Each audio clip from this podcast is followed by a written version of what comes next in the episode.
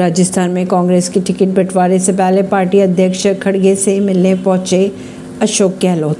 राजस्थान विधानसभा चुनाव के लिए कांग्रेस के उम्मीदवारों की सूची जारी हो चुकी है।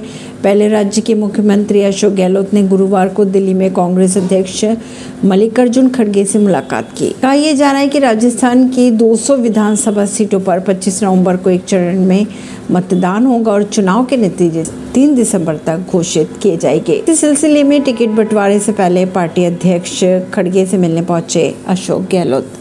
परवीन सिंह नई दिल्ली से।